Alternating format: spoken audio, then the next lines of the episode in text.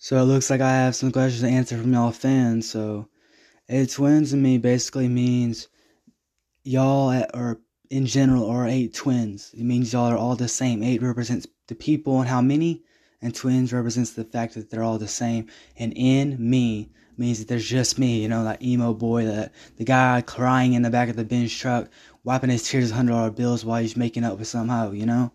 I mean that's just how it go. But like, honestly, I'd be I'd be all about like Lil Tracy and Lil Pete. Those are my favorites, and that was a question as well.